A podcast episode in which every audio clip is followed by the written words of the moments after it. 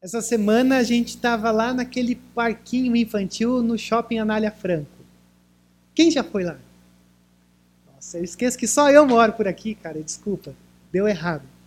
Uh, e lá na, na, no Anália, no shopping, tem um, um, um parquinho na frente, assim, maravilhoso, para criança. E o mais maravilhoso é que é de graça. Porque se não fosse, eles esperam virar um mês, tô brincando. Uh, e aí a gente estava lá, a Elisa tá algumas crianças brincando, e a gente lá na dinâmica de todo mundo, quantos meses tem? Ah, tem um ano e sete. Ah, o meu tem um ano e oito. Legal, você ganhou. Uh, e aí já anda, já fala e tal, tal, tal. E aí a Elisa estava aqui entretida com um brinquedo e coisa e tal, e tinha um brinquedo lá que parece uma armação de uma árvore de Natal que gira. E aí tinha uma moça, uma mulher que estava com dois filhos, eu pelo menos presumo que eram dois filhos. Um menino que deveria ter uns cinco anos e uma menininha que deveria ter a idade da Elisa, assim, quase dois anos de idade. E aí, cara, eu fiquei assim, eu falei, será Deus que é para ter dois ou será que um tá bom?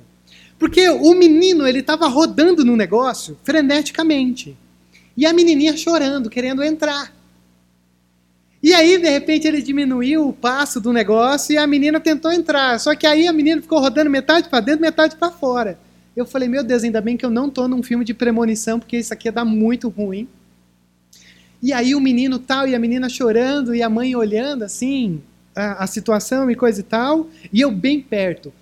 Cara, de repente, tinha um casalzinho, namoradinho aqui, com um menino do lado. Acho que a mãe, a mãe falou, a menina falou assim, eu posso ir lá no shopping com meu namorado? Aí a mãe deve ter dito assim, pode, mas leva o seu irmão menor junto. Certeza. E esse menino, cara, levantou do negócio e foi na direção do outro menino e falou assim, você tem que deixar a sua irmã brincar direito aqui. Porque você tem que diminuir o ritmo, deixar ela entrar e cuidado na hora de girar. E eu fiquei olhando assim, falei, sabe que esse menino veio do céu, de algum lugar, porque da onde veio esse menino? Com essa maturidade, com essa percepção, e ele se engajou num negócio assim que não tinha nada a ver com ele, e ele tinha praticamente a mesma idade do outro menino que freneticamente estava brincando ali, doido, e a irmã, ele estava rindo da menina, quase morrendo. E eu olhei para aquilo e eu falei assim, que interessante. Duas crianças, uma freneticamente brincando no negócio, quase matando a irmã, ou seja, brincando de uma maneira errada, e o outro que olha e diz, ó, oh, todo mundo aqui tem o direito de brincar, então brinca certo para ela poder brincar junto. E quando eu olhei para isso, eu falei, caramba, acho que foi por isso que Jesus falou, que se a gente quisesse experimentar o reino de Deus, a gente deveria ser como uma criança. Porque você pode pensar na experiência do reino de Deus, nas experiências de Jesus, que tinha dois tipos de pessoas. Quando Jesus falava sobre o reino e quando ele compara os discípulos do reino como uma criança. Porque ele diz, ó, os discípulos do reino, eles entram na brincadeira. Eles sabem brincar no parquinho do reino. Eles sabem entrar e eles sabem a velocidade, eles sabem na hora de parar, eles sabem olhar para o outro e dizer, ó, é assim, ó. Olha que coisa gostosa, gente, brincando de reino de Deus. Mas Jesus falava isso num contexto onde tinha muita gente ao redor que não queria brincar de reino, que eram os religiosos, que queriam brincar de reino do jeito deles. E quando eu olhei para isso, eu falei, meu Deus, a gente cai nesse mesmo erro. Jesus descrevendo que você tem que entrar no reino como uma criança, me permita usar essa linguagem, lógico que zelosamente e temorosamente, para dizer que o reino é uma grande brincadeira. E eu penso que nessa brincadeira do reino, a gente tem dois tipos de pessoas aqui nessa noite. Aqueles que estão entrando e dizendo que gostoso brincar nesse parque do reino. Mas aqueles que estão dentro do parque, mas não estão brincando a brincadeira do reino de uma maneira certa. E eu digo isso para você porque Colossenses é uma carta escrita a uma igreja que sofria essa tensão. As pessoas estavam lá no parquinho da, da, da, da, do reino, como igreja, experimentando, brincando, todo mundo sorrindo, só que de repente começou a surgir outras crianças. Não para dizer assim, ó, brinque certo. Porque quem fez o papel desse outro menino é Paulo. Mas outras crianças começaram a surgir e começaram com umas filosofias. Começaram literalmente a viajar no campo das ideias para dizer, ó, isso aí que vocês estão acreditando é simples demais. Vai um pouquinho mais longe. Aliás, vai um pouquinho mais longe e saiba de uma coisa. Você sabia que você pode adorar as estrelas e os anjos? Gente dentro da igreja que estava olhando dizendo assim, não, não tem problema olhar para as estrelas e adorar anjos. Só que mais do que isso, além das filosofias estranhas, de adoração de coisa, algumas pessoas começaram a olhar também para essa igreja, ou entrar nesse parquinho da igreja de Colossenses e dizer, ó, saiba de uma coisa, Deus está mais interessado no teu comportamento do que no teu coração. Deus é um Deus que ele lida mais com comportamentos, então tendo o comportamento certo, está tudo bem. E aí que a gente começa a olhar para esse Paulo chegando assim nessa igreja dizendo, ô, vamos brincar certo disso daqui tudo? Vamos, vamos tentar entender aonde que a gente tem que chegar? E aí esse texto é riquíssimo que a gente tem diante dos nossos olhos, é dentro de uma carta pastoral. Não sei se você sabe muito sobre isso, mas no Novo Testamento você tem esses livros que são cartas. E quando você vai lendo ela, você descobre porque cada uma delas é descrita como uma carta pastoral. Porque é profundamente pastoral. Olha que ironia. As cartas pastorais são profundamente pastorais. Por isso que elas são necessárias. E por isso que elas têm que chegar no momento da nossa vida e dizer, viu, ó, vocês estão brincando errado. Vamos brincar certo? Só que o grande, a grande questão de Paulo é que quando ele escreve essa carta, ele escreve para dizer uma coisa que vai ficar muito claro para você hoje, e é isso que eu quero que fique claro para você hoje. A nossa brincadeira de reino não é pautada naquilo que a gente acha melhor, do que algumas crianças dizem, do que a cultura nos diz, mas essa brincadeira do reino de Deus é uma brincadeira pautada naquilo que Deus já fez por nós. É o que Deus já fez por nós e o que Deus está fazendo por nós. Então, basicamente, é isso que eu quero que você veja aqui comigo hoje. Olhar para esse texto e perceber que, que Paulo ele vai tratar pelo menos quatro coisas aqui. Ele vai falar sobre aquilo que está ocupando a nossa mente. Ele vai falar sobre o tipo de sexualidade em que a gente está vivendo hoje.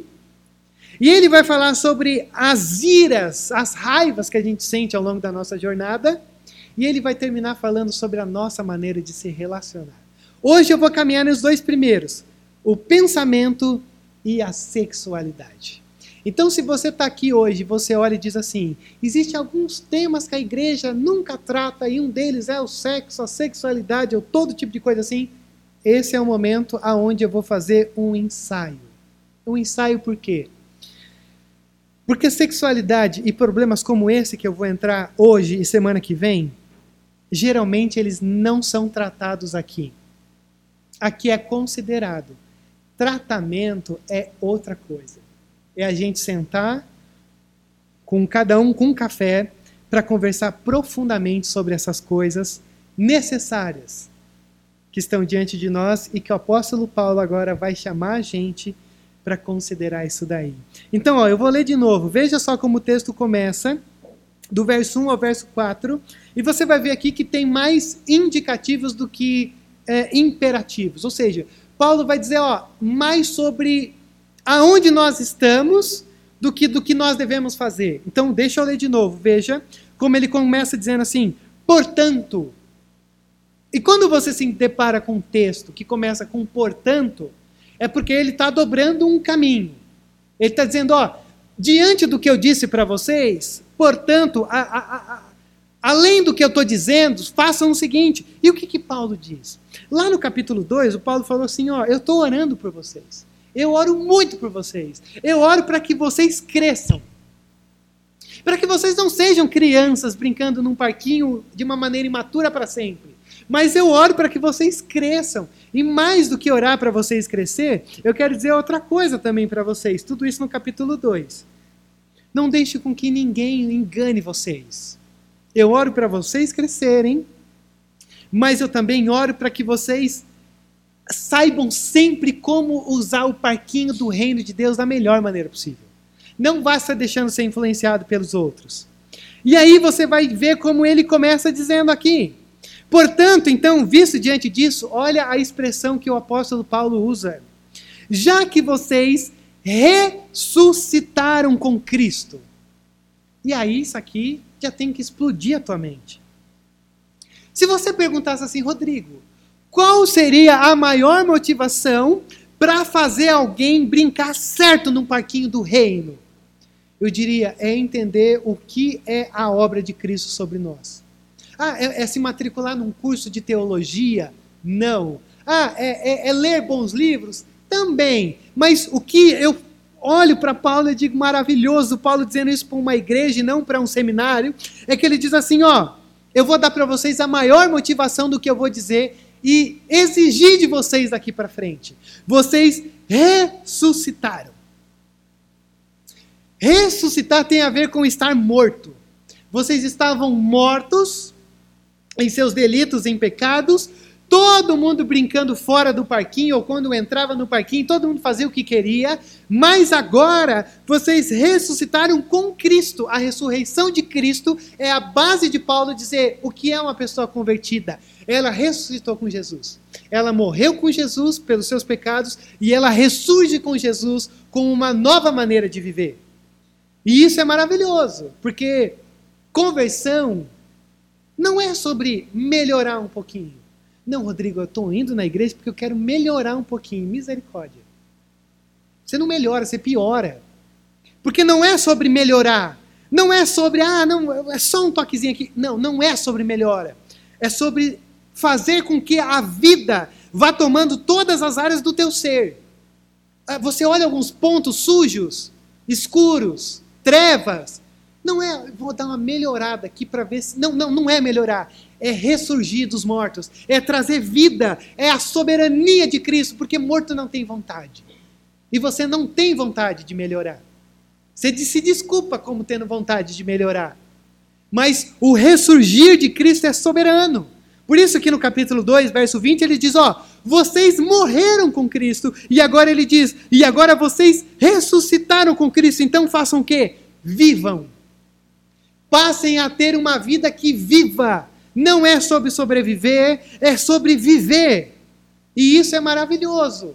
Porque quando ele diz, vivam, ele está dizendo, eu estou falando para vocês, ou eu estou pregando para o coração de vocês. O que eu estou fazendo é um movimento de dentro para fora. Porque é lindo. O capítulo dois, verso vinte e vinte e sete, ele diz, ó, cuidado, porque tem algumas pessoas que estão entrando pela porta da frente, e estão dizendo assim, ó, para você ser aceito por Deus, você tem que seguir isso, isso, isso. E depois ele dá exemplo, ó, e, e seguir festas, e rituais, e legalismo, coisa assim, que já foi, já foi superado. Isso não vai te aprofundar em Deus. E aqui ele diz, então eu estou começando a pregar para o teu coração, para dizer o quê? Que o que eu vou tratar para vocês aqui não é apenas uma mera mudança de atitudes e de comportamento, mas uma transformação do coração. Só que mais do que isso, ele está dizendo, não é para você nem ao mesmo olhar dizer, ai como eu queria, porque você já foi ressuscitado em Cristo. E se você está aqui nessa noite, e você reconhece Jesus Cristo como seu Senhor, e quem você é, isso daqui então já é algo que você pode falar, ok, está resolvido. Se você está aqui nessa noite, você ainda não tem certeza sobre quem é Jesus e quem você é, você tem que entrar nisso daqui. Porque a partir do momento em que ele diz, vocês ressuscitaram, ele diz, então agora, procurem continuamente as coisas do alto. Não, eu nasci de novo. Mas e as coisas do alto? Não, não, eu deixo isso para depois. Não, desculpa. Você está dando uma melhorada na tua vida. Porque quem nasceu de novo, busca as coisas do alto. Mais do que buscar, conforme Paulo diz, mantenha um pensamento intensamente no alto. E olha que ironia que a gente tem aqui. Para a igreja pós-pandemia. Aonde as coisas do alto ficaram na última escala da nossa agenda. E o apóstolo Paulo diz, procurem continuamente as coisas do alto e mantenham o pensamento intensamente nas coisas do alto. Ou seja, reoriente a sua vida pelas experiências espirituais. Reoriente a tua vida por aquilo que os teus olhos não veem. Organize a tua agenda semanal de prioridades por aquilo que você não pega, você não toca, você produz, você só absorve. Oh Deus, obrigado pela tua palavra. Obrigado por poder orar. Obrigado por ler. Obrigado por ouvir. É sobre isso. Reorientar sobre aquilo que é o próprio Deus que faz, e não que eu preciso fazer. É só sobre se deixar ter vida a partir da ressurreição de Jesus. Só que mais do que isso, ele ainda usa uma expressão dizendo assim: procurem as coisas tal a um do alto, verso primeiro, onde Cristo está assentado à direita de Deus. E depois ele diz, ó, quando Cristo for é, manifestado, vocês também serão manifestados. Isso daqui é Paulo afundando, apertando a gente ainda mais para dizer, ó, olha só com quem você está ligado. Você está ligado, você está guardado a um Cristo que está exaltado e ao mesmo tempo um Cristo ressurreto. Em outras palavras, se você está aqui nessa noite, você olha para você e diz, como várias vezes eu disse, como eu acabei de dizer aqui, Deus, às vezes eu tenho que mudar tantas coisas e eu não consigo achar poder para isso. O Senhor olha para nós através de Colossenses e diz, desculpa, o Senhor exaltado e o Cristo ressurreto não é poder o suficiente para você mudar, tirar, arrancar coisas que estão aí na tua caminhada, te impedindo de continuar. Ele já começa dizendo isso. Compara o poder da nossa ressurreição com o Cristo exaltado e com o Cristo ressurreto. Tá, e aonde que a gente chega no meio de tudo isso? Simples.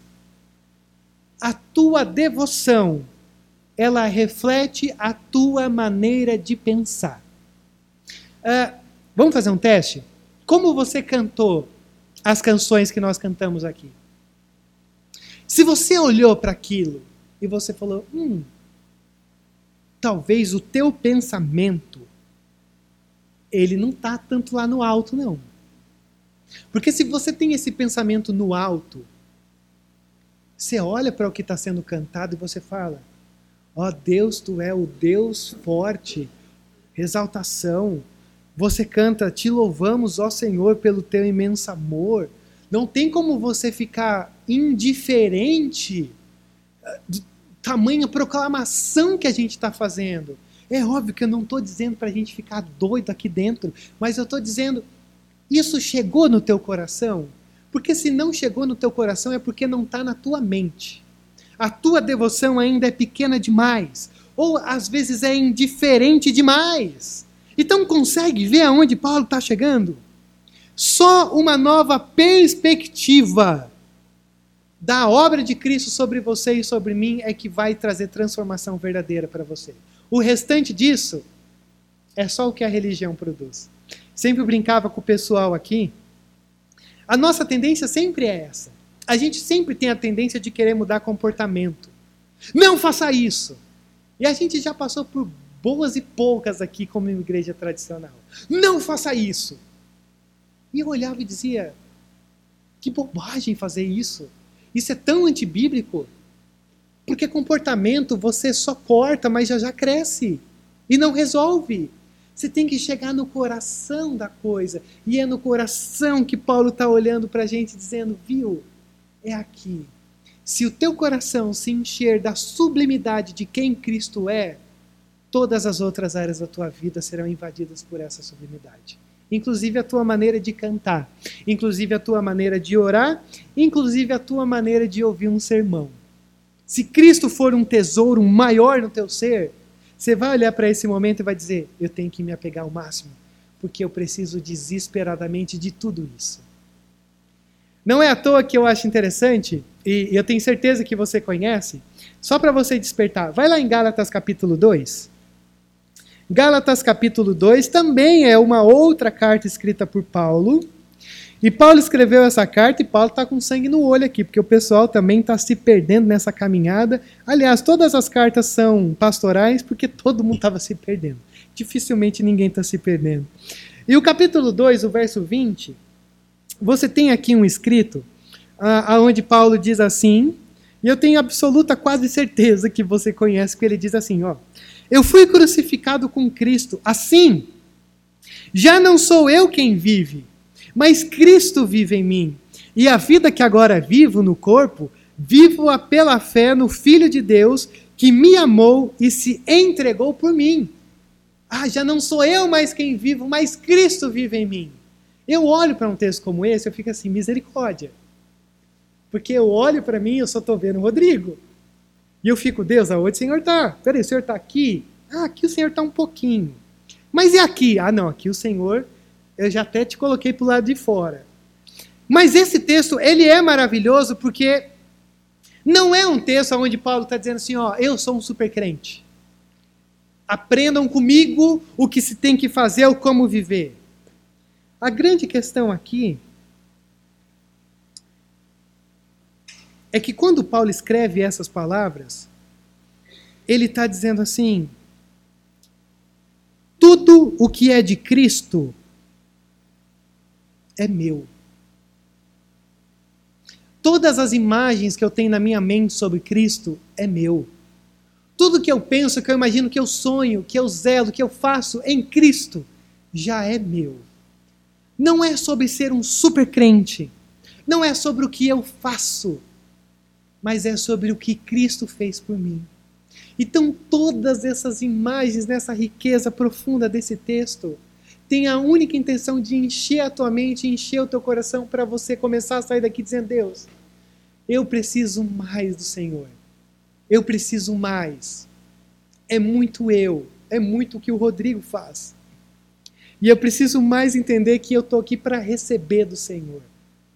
Porque a partir do momento em que eu recebo do Senhor e eu percebo o que o Senhor está fazendo, e eu recebo, ainda que nas minhas limitações, eu... eu vou entender que eu vou saber brincar na roda, sem precisar de um movimento legalista para me dizer o que eu tenho que fazer ou não. Porque quando o Espírito Santo vem sobre nós e nos ressurge, o que Deus quer de nós já é pautado e interiorizado através de nós. Então a gente olha para um texto como esse e eu fico me perguntando isso. Como é que você está olhando para esse parquinho do reino? Você ainda é aqueles que acham que eu preciso obedecer, obedecer, obedecer para brincar? Ou você olha e já diz, cara, o que Cristo fez por mim já é o suficiente e eu só vou me jogar nessa graça? Porque ressurgir dos mortos não é sobre o que eu posso fazer, mas é sobre o que Ele fez. E se Ele fez isso, agora sim eu vou poder brincar certo nesse parquinho do reino. É só você se entregar ao que Ele já fez. Não é o que você pode fazer. Só que daí ele, ele afunila o negócio, ele vai apertar o cinto aqui. E eu quero que você, com muito carinho, com muito amor e, e principalmente com muita seriedade, escancar o teu coração aí só para você. Não precisa escancarar para quem está do teu lado, porque eu sei que ia dar muito ruim. Porque a partir desse momento, o Paulo vai dizer assim, ok, se você ressurgiu em Cristo, o que eu vou te falar aqui agora, você consegue vencer. Porque se você não nasceu de novo, o que eu vou te falar aqui agora está te vencendo. E eu acho maravilhoso, porque quando ele fala, ó, pensar no alto, você vai falar, você poderia imaginar assim, ok, a partir desse momento, o Paulo começou a falar para eu pensar no alto. Então eu só vou ficar lá em cima. Só que aí ele puxa a gente para baixo e diz, ó, pensar no alto vai ter consequências na tua maneira de se relacionar aqui embaixo. E é por isso que ele vai falar sobre sexualidade, é por isso que ele vai falar sobre ira, e é por isso que ele vai falar sobre relacionamentos. E aí que a coisa começa a pegar para o nosso lado. Olha só como Paulo diz, verso cinco. Assim, façam morrer todo, tudo que pertence à natureza terrena de vocês. Imoralidade sexual, impureza, paixão, desejos maus, e a ganância, que é a idolatria. E aí eu quero que vocês já percebam uma coisa. Você morreu em Cristo e você ressurgiu dos mortos. Mas ainda tem coisas que precisam morrer aí no teu ser. E aí a grande pergunta de Paulo é, o que que precisa morrer? E aqui ele diz, faça morrer tudo o que pertence à natureza terrena de vocês. E aí ele faz uma lista. E essa é uma lista que, se você for muito sincero comigo, você vai olhar e você vai dizer assim, poxa vida, tirar isso? E o nosso problema é que, é que geralmente, quando a gente se depara com textos como esse, isso aqui, isso aqui nos constrange. Porque nós odiamos ter que matar aquilo que nós amamos. E o nosso pecado, embora nós o chame de pecado, e embora a gente peça perdão ao Senhor, mas a grande verdade é que todo pecado só é feito porque nós o amamos. Porque nós temos prazer nele. Porque ninguém faria pecado se fosse uma coisa ruim, de gosto. Ninguém faria algum pecado, cometeria algum pecado, se fosse algo que você, ah não, que ruim. Não, a gente faz, a gente comete porque é bom, porque é conveniente, porque é confortável, porque cabe no nosso ser, cabe na nossa agenda. E aí a gente às vezes se engana. Não, não, não, fique tranquilo, Rodrigo. Sei que estou errando, mas estou no controle absoluto. Já já vou te falar uma coisa sobre isso. Mas o pior para mim é que quando a gente se depara com textos como esse, que começa a dizer, ó, você está usando os brinquedos do parquinho do reino errado.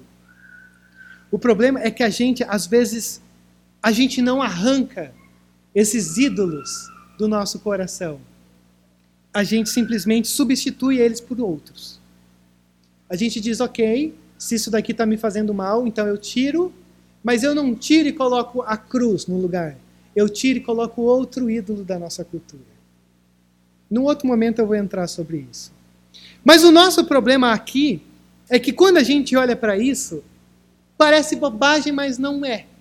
Quando Paulo diz, façam morrer, é dolorido. Porque se você é como eu, o meu sonho era eu poder fazer assim, Deus, ó, eu quero um caminho suave e gentil para os meus pecados desaparecerem da minha vida. Ó, perdoa e arranca de mim. Aí eu fico imaginando Deus vindo assim, e pegando todas as imundícias do meu ser, e fazendo assim, ó, agora eu me sinto puro. E não é assim. O próprio Paulo diz, faça morrer. Faça morrer por quê? Porque o pecado na nossa vida é uma coisa muito séria. Um puritano chamado John Owen, ele tem um livro famosíssimo que se resume numa única frase.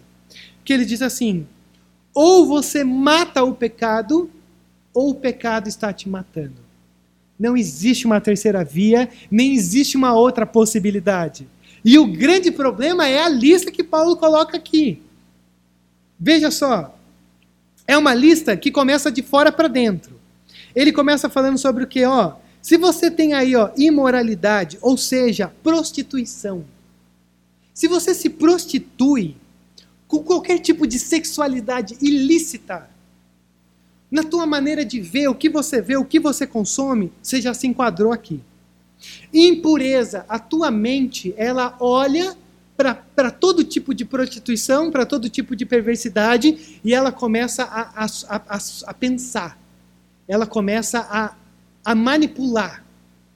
Só que passa da prostituição do que se vê para a tua mente, e a tua mente começa a gerar paixões e desejos maus. Porque você vê, você alimenta, começa a criar um desejo. E se eu passar só na frente? E se eu dar só uma olhadinha? E as motivações internas vão acontecendo. Só que daí Paulo vem e dá uma coisa que você fala assim, o que, que tem a ver, Paulo? Porque ele diz que começa com a imoralidade, a impureza, paixões e desejos maus, e aí vem a ganância. Você fala, não, ganância? Ganância é dinheiro, Paulo, você errou aqui. Não. Porque Paulo está dizendo, você e eu não cobiçamos só dinheiro. Nós cobiçamos pessoas. E quando Paulo diz a cobiça ou a ganância, ele está dizendo, ou essa palavrinha, ela tem uma coisa que é tão maravilhosa e ao mesmo tempo é tão desesperador, porque tem tudo a ver com seus tombos ao longo da vida. Ele diz assim, então começa com todos esses passos, até o momento em que você olha para si e você diz assim, eu preciso de mais. Ganância é isso. Ter mais. E o grande problema é, a gente sempre acha que precisa de mais. E no campo da sexualidade, o apóstolo Paulo está dizendo, é aí que a gente entra. Porque vocês ainda, olha que lindo essa expressão. Façam morrer tudo que pertence à natureza terrena. Literalmente Paulo está falando, façam morrer tudo ou os teus membros que estão presos na terra. Façam morrer os teus membros que estão presos na terra. Então eu quero que você perceba uma única coisa aqui. O que Paulo está dizendo é, sabe quem é o teu maior inimigo? Não são as redes sociais, elas são só um instrumento. Uh, não são aquilo que está no teu celular, é só um instrumento. Aquilo que você vê no, no computador, a maneira como você olha na rua, hum, isso é só um instrumento. O teu maior inimigo é você mesmo, porque é você que precisa matar tudo isso. E matando tudo isso, a coisa funciona de uma maneira diferente.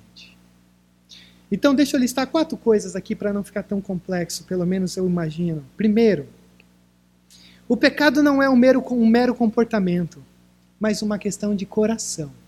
Tudo começa aqui. Tudo começa aqui. Ah, eu caí porque eu vi, desculpa. Começou aqui, ó. Segundo, quanto mais você experimenta um romance com o pecado, mais difícil é de largá-lo. Mais difícil. Terceiro, o pecado não está mais no controle, mas se pode dar o controle para ele. E a influência que ele causa na tua vida. Em quarto, uma sexualidade disfuncional te leva para lugares mais obscuros possíveis que você pode imaginar. Eu sempre dou esse exemplo, mas deixa eu começar do contrário. A, a gente diz assim, que quando você vai dizer uma coisa e você começa explicando é porque é ruim. Mas não. Se você já andou ali no campo da luz, você vai ver que tem aquela praça lá da luz. E simplesmente, é... quando a gente estava na Missão Cena e a gente lidava com criança, lidava com travesti, prostituição, a área que mais me chamava a atenção era das senhoras idosas, que faziam programa ali naquela pracinha da luz. Mas por que chamava a sua atenção, Rodrigo? E aí que eu estou já começando antes, não estou falando nada sobre idade ou qualquer coisa assim. O que mais me assombrava é que tinha uma senhorinha lá, que se você olhasse para ela, você jamais ia imaginar que ela estava fazendo programa naquele lugar. Você ia chegar lá, você tá, se a senhora está fazendo é, crochê? Não, estou fazendo programa. Não, a senhora está brincando. Desculpa, mas na experiência da senhora, não era para a senhora estar tá aqui. Mas aqui que vem o outro lado da coisa. Se ela está lá fazendo o programa, não vou chutar quantos anos ela tinha, porque eu não faço ideia, mas ela era muito idosa. Se ela estava lá fazendo o programa, é porque tinha clientela. E se tinha clientela, me assusta um pouco, porque eu começo a imaginar algumas coisas. O grande problema da sexualidade desenfreada e disfuncional é que ela, ela nunca se satisfaz com uma coisa. Ela começa com alguma coisa que se vê, e ela vai passando etapa por etapa. E para mim, quando eu vou olhando para aquilo, para a experiência que eu tive na Missão Cena, eu vou vendo que você começa com, com jovens, daí você vai passando para as mulheres mais experientes, aí depois travesti, e aí depois você já está num campo das idosas, e eu paro por aqui porque daí vem aquelas coisas que você nem quer imaginar. Mas por que que isso acontece? Por causa disso. Porque não está matando o pecado, não está combatendo, não está batendo de frente. Está se entregando. Ai, Rodrigo, mas é tão difícil, né? Poxa, como é que as pessoas chegam nesse nível? Vai deixando. Vai deixando para ver se você não vai chegar lá também. Porque tudo começa com um olhar imoral. E sendo alimentado, isso daqui não são coisas isoladas. É quase como se fosse os cinco passos para você destruir a tua vida. E querendo ou não, uh, carinhosamente, a gente sempre está em algum deles. E é aqui que eu preciso chegar com você nessa noite. É o ambiente de você se expor e dizer, Deus, é verdade. A gente sempre se encontra em uma dessas tensões. E geralmente nunca você consegue parar um pecado quando ele está pequeno. Você só para quando ele já tomou uma proporção grande e já feriu e destruiu muita coisa ao teu redor, inclusive o teu coração. Então quando Paulo está dizendo assim, façam morrer, não é brincadeira. Não é dar uma melhorada. Paulo literalmente está dizendo, não dê comida para as coisas que estão começando a ser deturpadas na tua mente. Porque senão o negócio vai ficar complicadíssimo. Isso sem contar, vamos falar de estatística, que uma nova geração está surgindo que prefere a, sexual, a experiência da sexualidade solitária do que com uma mulher ou com um homem. Tamanha deturpação da coisa está acontecendo na nossa mente. Sem contar, não vou entrar nisso. Não vou entrar. Que já não há mais estímulo de você olhar uma mulher na sua frente, ou um homem na sua frente. Tamanha deturpação que todas as mídias estão causando no nosso ser. É sinistro. Coisas que a gente não fala. Eu nem sei se deveria estar falando porque tem crianças, é por isso que tem que ter o cutinho. Mas que são necessárias dentro do nosso contexto. Mas aí ele termina, pelo menos para a gente hoje. Olha o verso seis. É por causa dessas coisas que vem a ira de Deus. Essa é a primeira razão. Deus sempre lida com o pecado. E ele lida com o pecado com ira. Só que mais do que isso, ele diz assim. A ira vem sobre os que vivem na desobediência. Mas olha o verso sete. Ele dá a segunda razão. As quais vocês praticaram no passado, quando costumavam viver nelas. Olha que coisa libertadora. Vocês viviam, praticavam tudo isso no passado. A maneira de olhar o teu pensamento, o coração, a ganância. Tanto que quando ele fala sobre ganância aqui, eu passei, mas ele diz a ganância que é idolatria. Por quê? Porque a ganância, a tua maneira de olhar para aquilo que às vezes não é teu, é tamanha que vai se tornando uma obsessão em você. E quando vê, você já está totalmente tomado pela coisa. E aqui o Paulo diz, ó, oh, vocês eram assim, vocês viviam assim, mas essa vida não combina mais com vocês. A nova vida em Cristo ressurgindo dos mortos não combina mais isso. E aí eu fiquei olhando para isso e me perguntando, mas Paulo, como que não combina? Se a gente vive nisso. É porque matar leva tempo. Leva muito tempo você matar pecado. Principalmente pecado que já começou a criar raízes.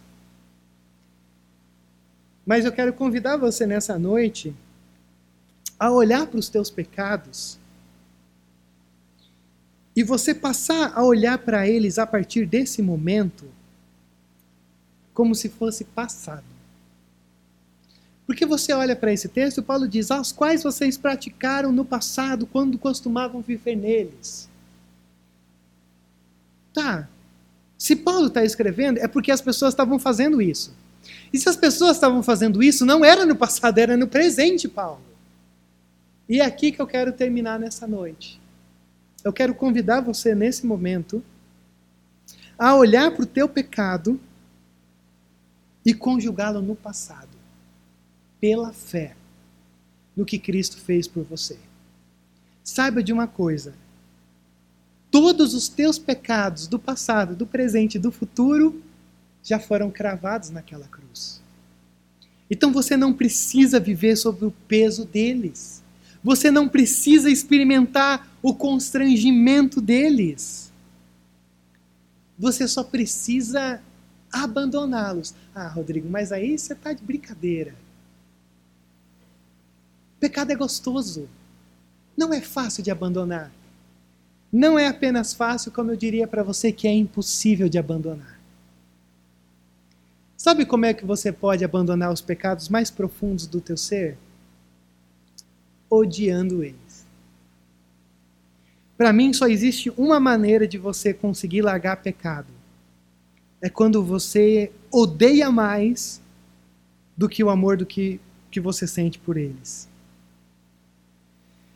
Só que para mim, mais do que isso, é entender uma coisa simples, mas muito necessária. Às vezes a gente entra por esses caminhos, porque no fundo, no fundo, no fundo a gente é incrédulo.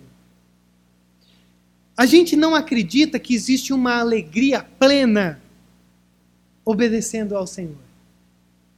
A gente vive uma desobediência contínua nessas esferas da nossa vida, porque a gente quer alegria, e é por isso que eu digo que o pecado é bom. Ele traz alegria, senão você não faria.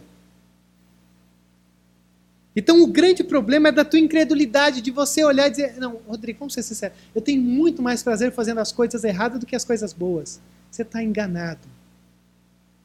Você está enganado porque eu tenho absoluta certeza de que grande parte do peso que talvez você carregue, está carregando ao longo da tua vida, é porque você pensa assim. E eu quero convidar você nesse momento a soltar tudo aquilo, pela fé, mais uma vez eu digo, que te impede. E a orar assim, Deus, eu quero odiar o meu pecado. Eu quero odiar aquilo que me faz mal. Deus, eu quero odiar aquilo que, que tem me perturbado. Deus, eu preciso odiar porque eu não consigo largar. E quando eu olho para um texto como esse, sabe o que eu fico pensando? Eu não sei se aqui em São Paulo tinha isso, porque quando a gente vive em Pedrinhas, a gente meio que, parece que vive numa bolha.